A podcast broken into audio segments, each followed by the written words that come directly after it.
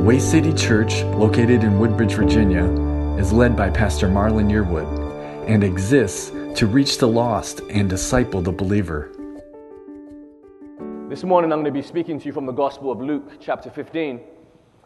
And this will be a, a two part series. Part one will be today, and God willing, part two will be next week. Today, we're going to be in Luke chapter 15, verses 11 through 24. And then, God willing, next week we'll cover Luke chapter 15, verses 1 through 10, and verses 25 through 32. So, doing things a little different. But let's, let's go and jump into this. Luke chapter 15. For context, real quick, in Luke, in Luke 15, we have um, tax collectors and we have sinners. So the, the tax collectors are here, the, the sinners are here uh, in the room, and they come to hear what Jesus has to say to them.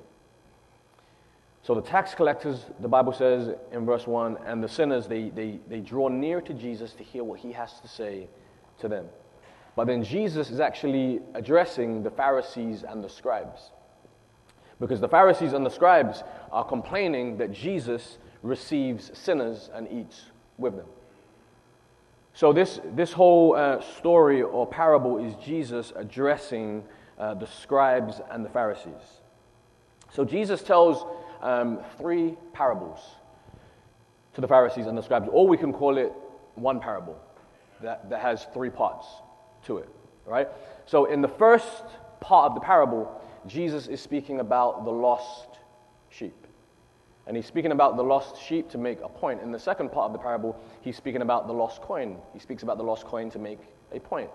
And then the third part of the parable is where we will be today, where Jesus speaks about the lost son. And today we're going to cover that third part and we're going to go through verse by verse, Luke 15, verse 11 through 24. But before that, I'm going to read the whole thing together. Luke 15, 11 through 24. Jesus is speaking. Then he said, a certain man had two sons. And the younger of them said to his father, Father, give me the portion of goods that falls to me. So he divided to them his livelihood. And not many days after, the younger son gathered all together, journeyed to a far country, and there wasted his possessions with prodigal living. But when he had spent all, there arose a severe famine in that land, and he began to be in want. Verse 15. Then he went and joined himself to a citizen of that country, and he sent him into his fields to feed swine. And he would gladly have filled his stomach with the pods that the swine ate, and no one gave him anything. But when he came to himself, he said, How many of my father's hired servants have bread enough to spare, and I perish with hunger? I will arise and go to my father and will say to him, Father, I have sinned against heaven and before you. And I'm no longer worthy to be called your son. Make me like one of your hired servants. And he arose and came to his father. But when he was still a great way off, his father saw him and had compassion and ran and fell on his neck and kissed him. And the son said to him, Father, I have sinned against heaven and in your sight, and am no longer worthy to be called your son. But the father said to his servants, Bring out the best robe and put it on him and put a ring on his hand and sandals on his feet. And bring the fatted calf here and kill it, and let us eat and be merry.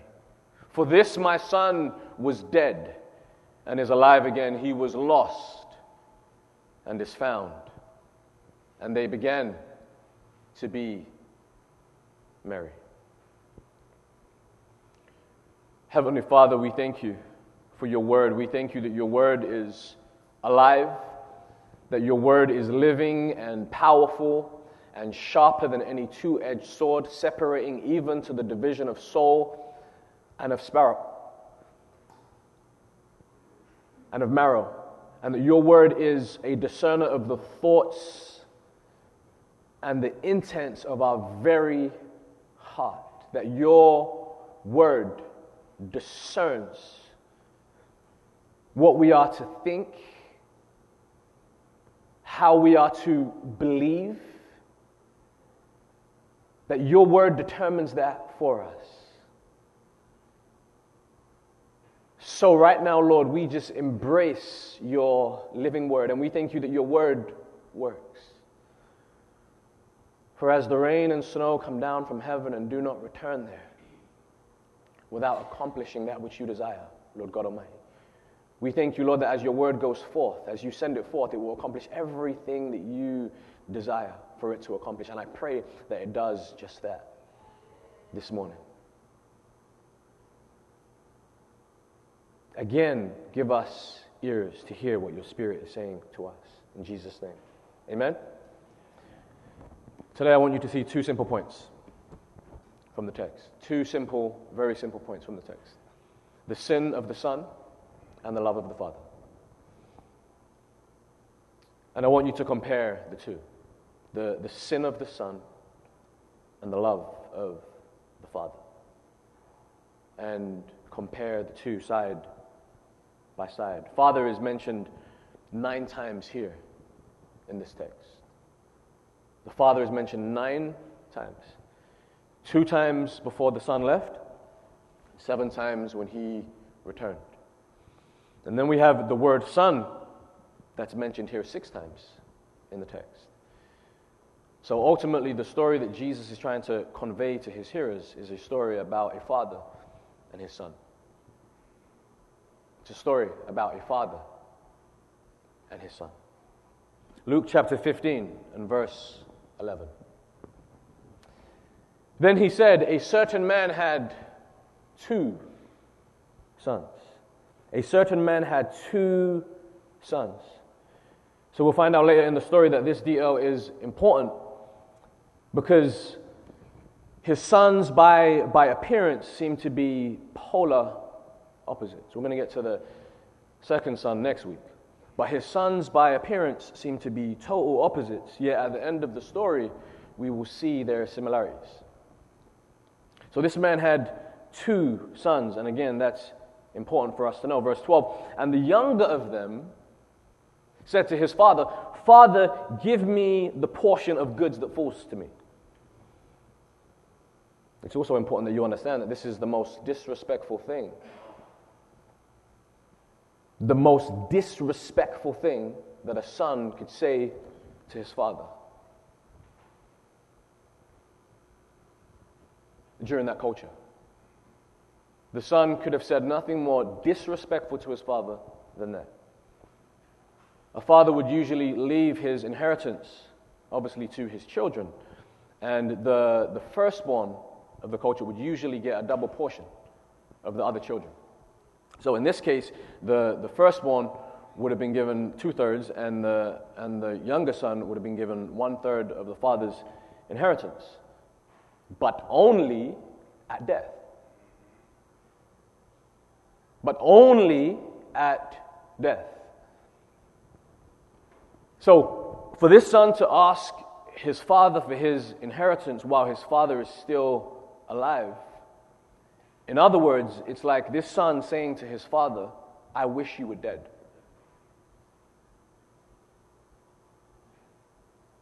I want you to understand that. It's like this son is saying to his father, I wish you were dead.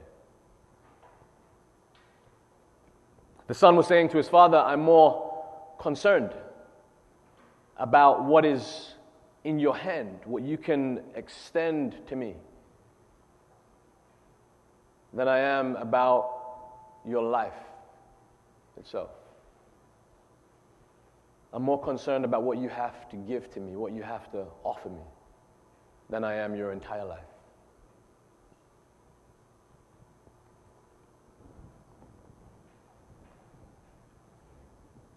From the culture, a, a Middle Eastern father.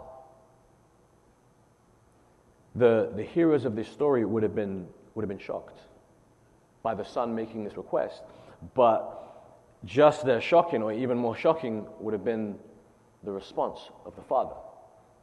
A Middle Eastern father back then would have most certainly have cursed his son. And then those curses would have been followed by a strike or two. And then the, the strike or two would have been followed by exile from the home. That son would have been driven out of the home with, with curses and with blows.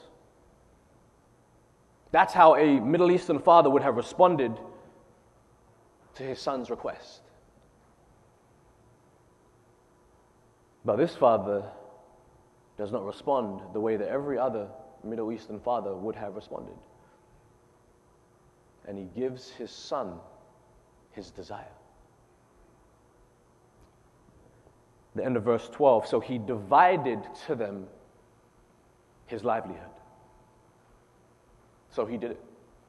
He divided to them his livelihood, and, and, and a fa- I mean, this is the father's life. This is his, his wealth. This is his life. His, his, his life depends on this. His standing in the, in the community depends on this, his reputation, everything. And this father, he, he does it. He takes a loss for his son. Now, this father knows this son, just like the Heavenly Father knows all of us, right? So he, so he knows his son, and he knows his son well. Again, just like God, our Heavenly Father knows us and knows us well. And I'm reminded here of Romans chapter 1 and verse 28 in reference to, to corrupt man that has rejected and dishonored God. And it says in Romans 1 28, and even as they did not like to retain God in their knowledge, God gave them over to a debased mind to do things, to do those things which are not fitting.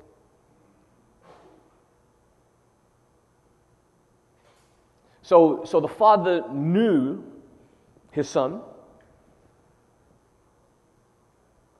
and what the result would be, but just like Romans 1, those who, who reject God, God gives them over to a debased mind to do the things that they desire to do. In verse 13, and not many days after, the younger son gathered all together. He must be, be very excited here. He's a, he's a wealthy man. He's going to travel the world, chase his dreams. He's a rich man. He must be very excited. So he, get, he gathers all his stuff together. Yes. And he journeyed to a far country, far, far away from his father. And there wasted his possessions with prodigal living. Prodigal living. Prodigal means wasteful living, reckless living.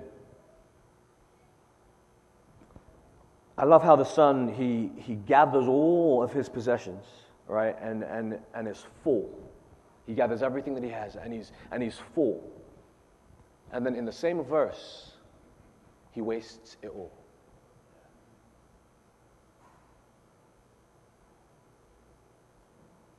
I love how Jesus just told this story and he put it side by side. The son gathers all of his possessions, right, and he's, and he's full. And in the very same verse, he wastes it all. He has everything, and his hands are full. And then in the same verse, he has absolutely nothing, and his hands are empty. That, my friends, is the deception of sin. The deception of sin. Sin will, will steal from you the little that you had. It will, it will take it from you. Now, this is this son is, is, is worse off than he was before this son received his inheritance. Right? So now, now he's worse off than he was before. He's, he's lost Everything, and it was that quick. It was quick. And, and Jesus doesn't waste any time in this story about speaking about the, the son's decline. He wastes no time whatsoever. The, the deception of lust and, and, and wealth and money, it's deceiving. It's amazing how what you think you need, when you find, you realize doesn't actually satisfy what you think you, you need, when you find, you discover that it doesn't actually satisfy. Doesn't actually do for you what you thought and believed and just knew that it would do for you. The son was sure, he was 100% sure, he was, he was positive that his life would be better if he could just get more money. If he could just get his father's wealth, he was positive. He was 100% sure that his life would be better. He'll travel the world and do the things that he desires to do. If I could just fulfill my desires, I'll be happy. Some of you also believe the same thing. Some of you believe that, that winning the lottery is the solution to your problem. Right? If I just could get a large enough, a large amount of money, it will be good. My, my, my problems will be solved. And you believe it. You believe that. That's, that's, that's all I need. Most of my issues will be solved. Many people believe that. Even if they don't say that they do, by their actions, they do. But many people believe that. Have you guys ever heard of the, the curse of the lottery? According to the New York Daily News, 70% of lottery winners end up broke within seven years. 70% end up broke within seven years. But I know that you're, you're so much smarter than the 70%. And it wouldn't happen to you because you got a plan and, and, and, and would never happen to you. But here is the truth that 100% of the 70% believed that their life would be better and, and did not believe that they would ever be broke again. But it was a lie. One of the most powerful verses in the Old Testament for me and the one that I often go back to over and over again to keep my desires in check, is one that comes from the, the wisest king of all time during his day, and in comparison to every single king that came after him, apart from Jesus Christ himself. And his name was King Solomon. King Solomon was his name. And King Solomon said these words in Ecclesiastes chapter 2, verse 9 and verse 10. And if you have your Bibles, you can turn over there, because I, I do want you to see it.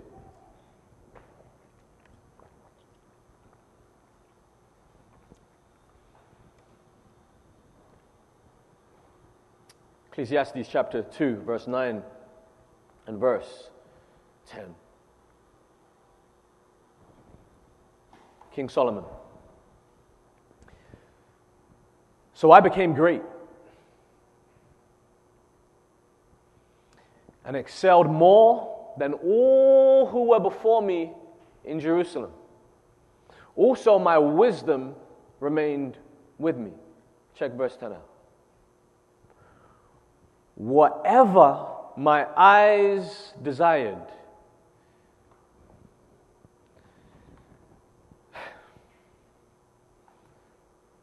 Every time I read this, whatever my eyes desired, I did not keep from them. I did not withhold my heart from any pleasure. For my heart rejoiced in all my labor, and this was my reward from all my labor. King Solomon said, I withheld no desire from myself because I worked for it and I earned it. I earned it. I earned the right. And this man said, I withheld no desire from myself. And he's saying here that he, he deserves to, to fulfill all of his passions because he worked for it. And I want you to understand that this man did just that. He fulfilled all of his passions and his desires in every single way that you can think of. He's not joking here. When he says this, he's not joking. 1 Kings 11 and verse 3 tells us that King Solomon had 700 wives and 300 concubines. The guy had 1,000 women, 700 wives, 300 concubines. And if you read Ecclesiastes 1 and 2, you'll see everything else that he had. So he's not joking here. And then later in the book of Ecclesiastes, Solomon, the great king, says these words. And you won't you won't believe it if I tell you. So let's, uh, let's find it in our, in our Bibles. Ecclesiastes 2 and verse 17, because I want you to see it. Ecclesiastes 2, verse 17. I, I want you to see this one, because if I say it, you won't believe it.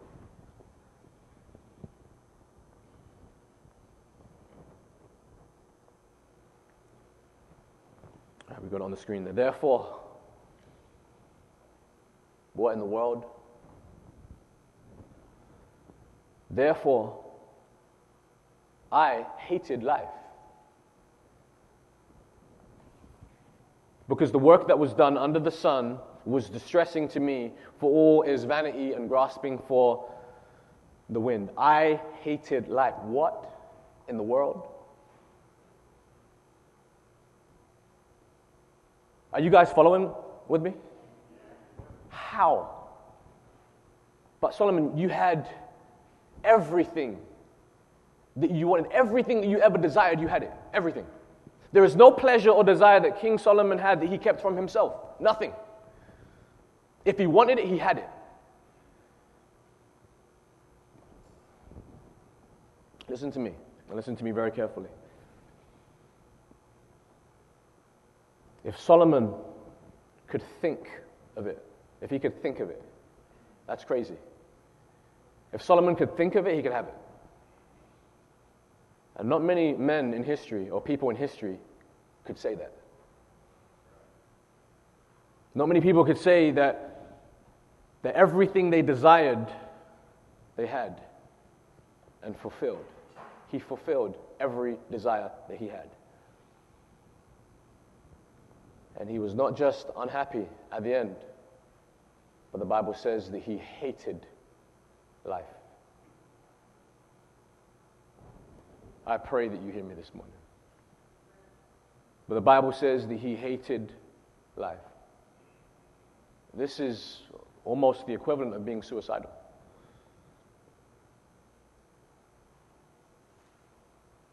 The man that had it all said, he hated life because he discovered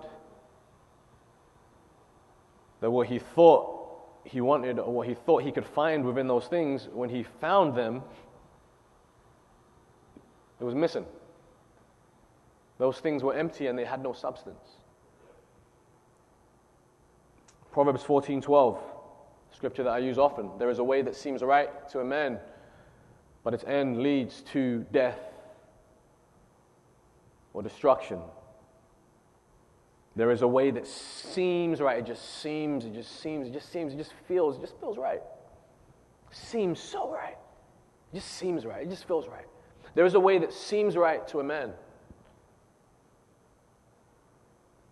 But its end leads to ultimate destruction. And boy, did Solomon fall. And his heart turned from the God that he once loved.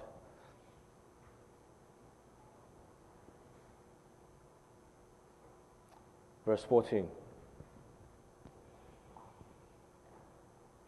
But when he had spent all, there arose a severe famine in that land, and he began to be in want. We just finished a, a, a um, study of the book of Jonah, But just like Jonah, we learned that sin will always precede a storm.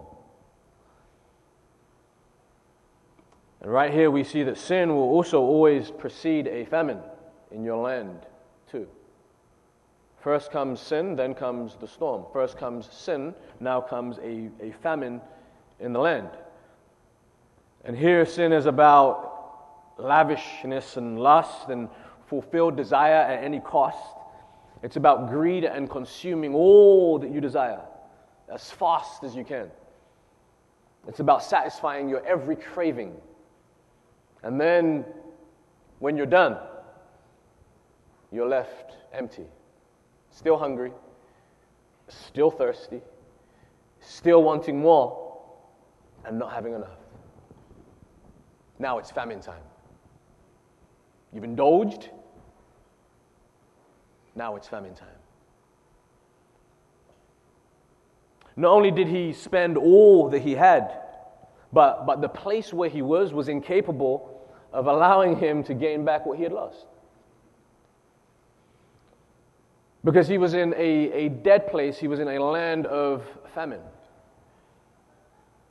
The worst thing was not only that he lost what he had, but also that it was impossible for him to regain in that land the things that he had lost. It was impossible in the land where he was residing. You can lose stuff, right? But if you're in a, in a fruitful place, then you have many resources and many opportunities to regain even what you've lost. But this son was positioned in the wrong place. He was positioned in a place where he was not supposed to be. And he was positioned in a place where death would come quickly. Verse 15 Then he went and joined himself to a citizen of that country. Then he went, let me slow down. Then he went and, and, and joined himself. Then he went and, and joined himself to a citizen of that country. And he went and he sent him into his fields to feed swine. So he separated himself from his father right? He, he intentionally disconnected himself from his father. And then he, he joins himself to a foreign man whom he did not know. Makes no sense. So now he's gone from, from the father's house into the foreigner's field. That's what he's, he's done and, and you will be joined. You will be joined to something or, or someone. In fact, you are currently joined to something or someone. You are currently living and, and walking in the light, or you are currently living and walking in darkness. You are attached to the light currently, right now, or you are attached to the darkness currently, right now. And if you're not joined to the Father, then you will be joined to the foreigner. If you're not walking in the light, then the only other thing that you're walking in is darkness. There's no in between. So the Father, however, he, he loves and, and cares for you. And for this Son that we will see later. But He loves and He cares for you, and He wants to bring you inside the house. To you this morning. The Father wants to bring you inside the, from the field to the house. From the, from the outside, He wants to bring you inside this morning. That's what the Father wants to do for you. He wants to bring you in. In the house, in the family. The foreigner, he doesn't care for you and he'll keep you outside in the field, but the Father wants to bring you inside of the house. Verse 16, and he would gladly have filled his stomach with the pods that the swine ate, and no one gave him anything. We're just seeing the, the, the decline of this, of this son. And he would gladly have filled his stomach with the pods that the swine ate, and no one gave him anything. He lost his, his finances, and when he lost his finances, he realized that his friends were connected to his finances, so he lost his finances and his friends, and now he's lost his dignity. He's lost his finances, his friends, and his dignity. So now he's at rock bottom. He's at rock bottom. And the crowd, they, they gasp when they hear this. For, for a Jewish audience, this is, this is the lowest of the low. This man is, is hanging out around pigs. And he's not just desiring to eat unclean, non kosher meat, but he's desiring to eat the same things that the, that the pigs are eating. That's, that's how low this has come. So the audience would have gasped when they heard that. He's in the pig's pen? The lowest of the low. This is his rock bottom. Lowest of the low. And I guarantee you that this Jewish son never thought that he would be in such a place. I guarantee you that. When he decided to leave his father's house, he never thought, he never dreamed, he never imagined that he would ever find himself in a pigsty desiring to eat what pigs were eating. For sin will take you farther than you ever wanted to go. Sin will cost you more than you ever wanted to pay, and sin will hold you longer than you ever wanted or desired to stay. The deception of sin. He finds himself in a place desiring things that he never thought he would ever desire. Verse 17, but when, praise God, but when he came to himself, he said, but when he came to himself, he said, How many of my father's hired servants have bread enough and to spare, and I perish with hunger? He came to his senses, praise God. And without coming to your senses by the help of the Holy Spirit, there is no hope for you. There is no hope for you. And there are some of you in this room this morning that have yet to come to your senses. But when he came to himself or, or came to his senses, you know what he, what he never worried about in his father's house?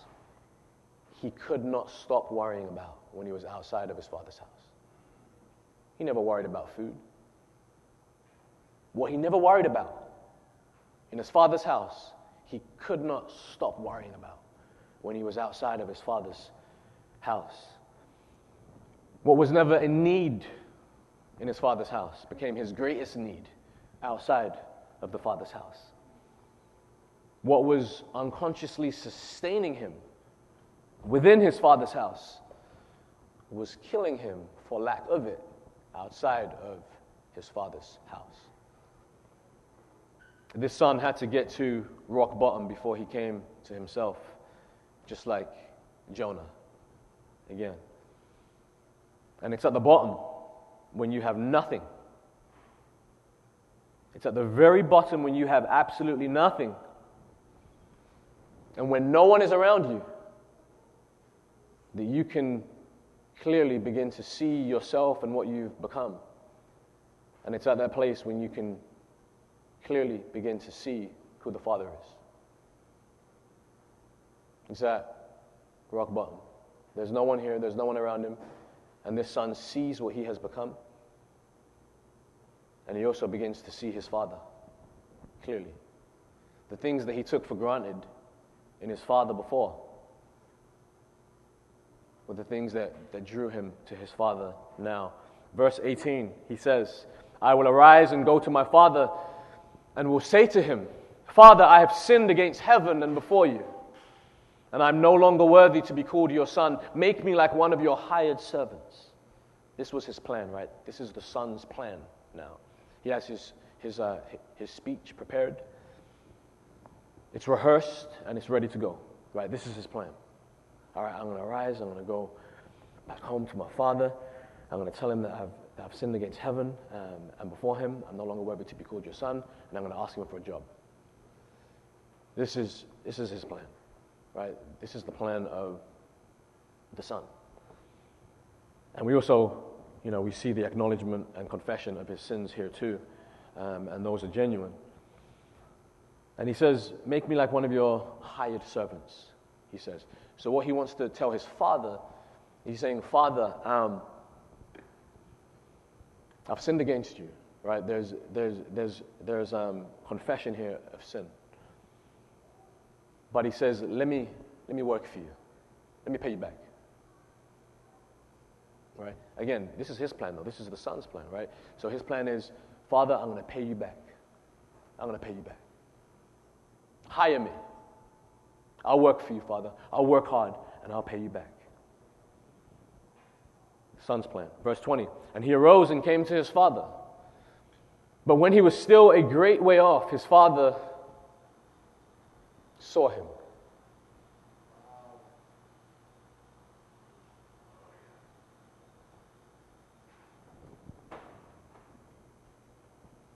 He sees you. Are you listening? He sees you. He sees you. God sees you. I don't care how far away you are, but He sees you. But when he was still a great way off, his father saw him. He didn't only see him, he had compassion. He didn't only have compassion, he ran and fell on his neck and kissed him. And the son said to him, Father, that, that speech that he had prepared, and, and his confession to his father as well. Father, I've sinned against heaven and in your sight, and I'm no longer worthy to be called your son. Just, just a note here there's, there's no way that this son um, looked good or smelled good, right? Like, from between the, the pigsty and that long journey home, right? There's, there's no way that he looked good or, or smelled good, but this father smothered his grown son with kisses. The people that heard this story when Jesus told it, they would have gasped again. Because this is not how a Middle Eastern father acts. He doesn't run, he never runs. He doesn't run. He doesn't lift up his, his robe and show his legs, and he would never do that. They don't run. But this father, he does. So it's almost like Jesus is, is, is redefining how the Pharisees and the scribes view the Father. He's redefining it for them with this story. So the hearers would have been astounded when they heard this.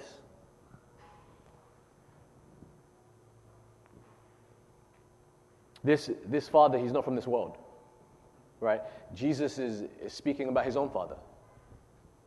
He's speaking about his father.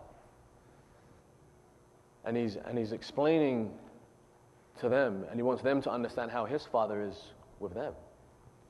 So this father does not exist in this world to these Middle Eastern people. They would, they would have never seen a father like this, ever. Everything Jesus is telling them about this father is, is, is contrary to what they know about their fathers. So he's, he's redefining what a father is. And for so many of you in this room today,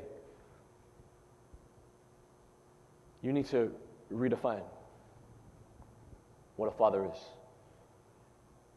Because some of you here had absent fathers, fathers that were not present.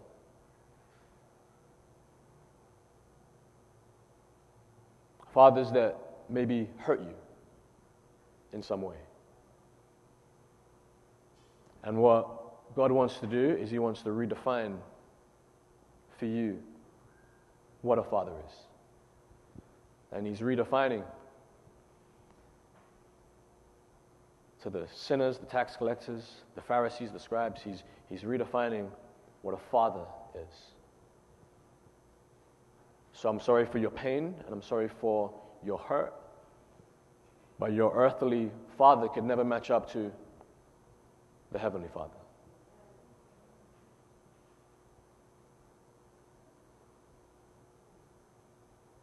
But also, give them some grace as well. Understanding that they are human, that they are men, and that they are not God. Amen? Amen.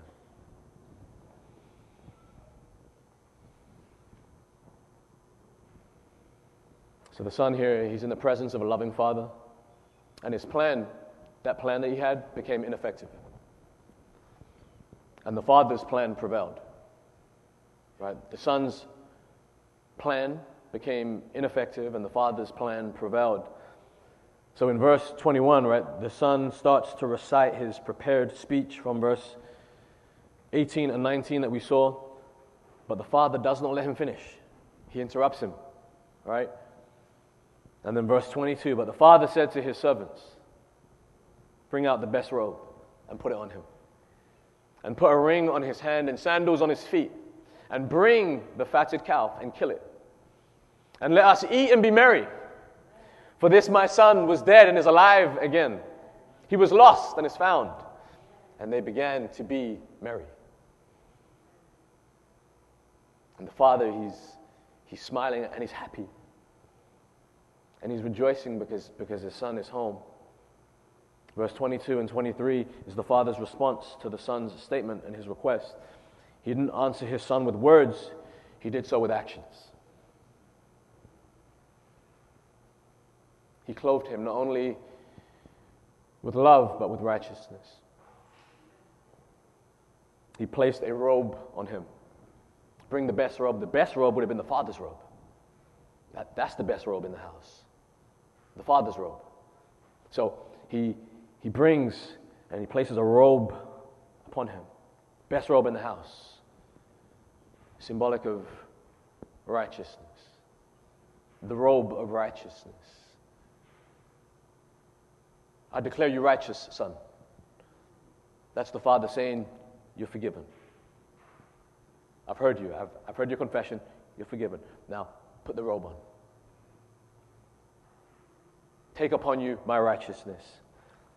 He put a ring on his finger, authority. Put new shoes on his feet, honor. And he killed the fat calf. Sacrifice and forgiveness. The calf died that day. And whenever sin is committed, the only payment for sin is death. The wages of sin is death. It's always death, always.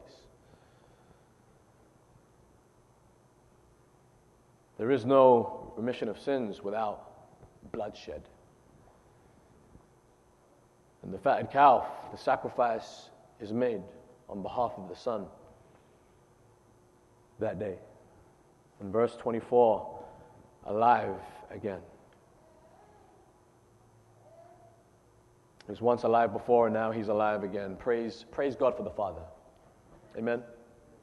Praise God for the Father. In conclusion, as we conclude here today,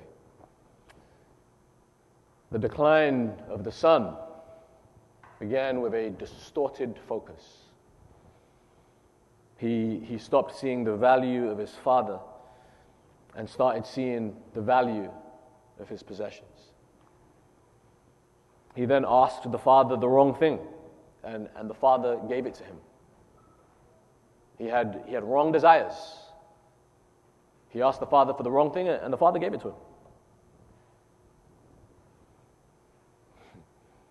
Back to the lottery. Some of you guys have been praying to win the lottery for years. But it's only by God's grace and His mercy that He's kept you from winning. His grace and His mercy for you. This, this son asked the father for the wrong thing, and he let him have it. He said, Sure. You want all this money? Well, here it is. It's God's grace Sometimes that He doesn't give us the things that we're praying for. Amen. So the son, he has this distorted focus, wrong desires, and then he creates intentional distance. The son intentionally created distance between himself and the father. And he journeyed to a far, far country. So, this is the decline of the son, and that's how that happened. But we praise God for the Father. Amen. Stand up, please. The sins of the Son versus the love of the Father, there's no comparison. The sins of the Son versus the love of the Father, there is no comparison. Where sin abounded, grace abounded so much more. Bow your heads, please.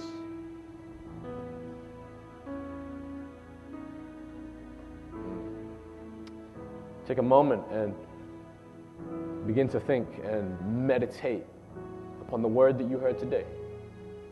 For the word that you heard today was not for your husband or for your wife or for your brother or for your sister or for your uncle or aunt or cousin or nephew or niece or for your father or son or daughter or mother.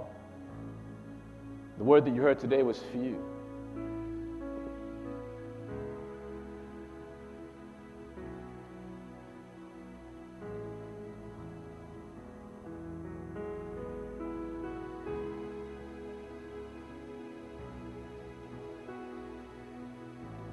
Hallelujah. Father, we, we acknowledge you today. We thank you that we can call you Father. We thank you that you are a perfect Father. And we thank you that you sent your Son, Jesus Christ, the perfect Lamb of God, that came to die for the sins of the world. Lord God Almighty, I know and I believe that you are calling people to come back home today. That there are people that have strayed in the, in the year and a half of this pandemic.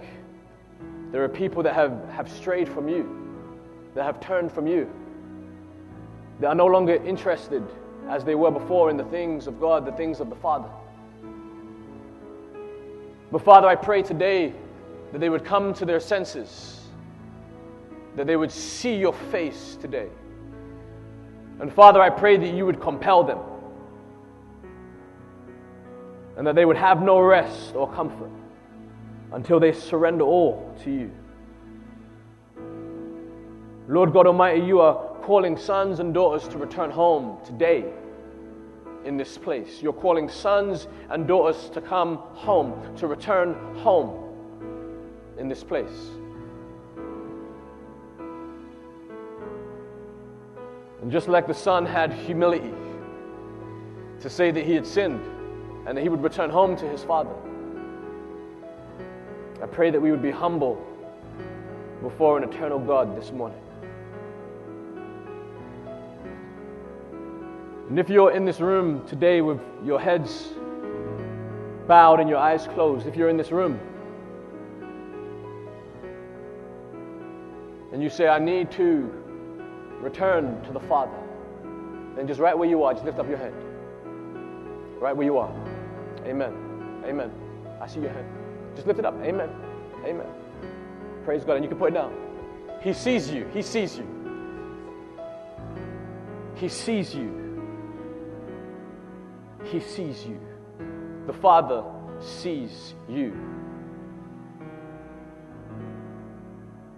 And He's running after you. He's been running after you. Thank you for responding to Him this morning. He welcomes you home. He welcomes you home.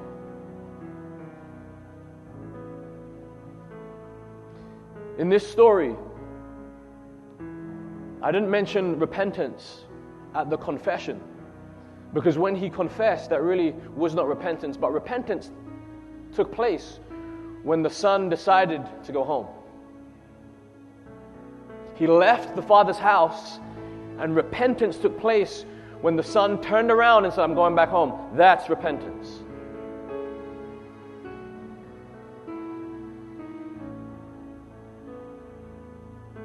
So, I'll give you the opportunity this morning to confess your sins, yes, before Him, as the Bible tells us in Romans 10 9 and 10. But only do that if you're doing that from a repentant heart, a heart that says, I want, I want the Father. And I'm making a conscious decision today to run after the Father. And I will continue to pursue Him as He pursues me. So, in just a moment, we're going to pray together. In the church, you can pray with me as well. But I invite you to to pray with me in faith and, and from your heart. And say, Lord Jesus, let's say it in faith, friends, and let's say it loud. Lord Jesus, I recognize that I am a sinner and that my sins separate me from you. But Lord Jesus, I also recognize that you died upon the cross personally for me. Wash me clean. Forgive me from all of my sins. I no longer want to be Lord of my own life. I no longer want to be Lord of my own life, but I want you to be Lord of my life. Today, I'm coming home, returning to the Father. Thank you for your love and your compassion and your grace. Father, we thank you, Lord, for your word that came forth. And Father, I thank you for those, Lord God Almighty, that raised their hands and made confession to you. Father, as Romans 10 9 and 10 tells us that if we confess with our mouth the Lord Jesus Christ and believe in our heart that God has raised him from the dead, that we shall be saved. So, Father, we thank you for Romans 10 9 and 10. And, Father, we thank you for the response of your people. And, Father, I pray for the journey that we are all on together. And I pray, Lord God Almighty, that you would continue to, to strengthen that which you have started before today. In Jesus' name, we pray.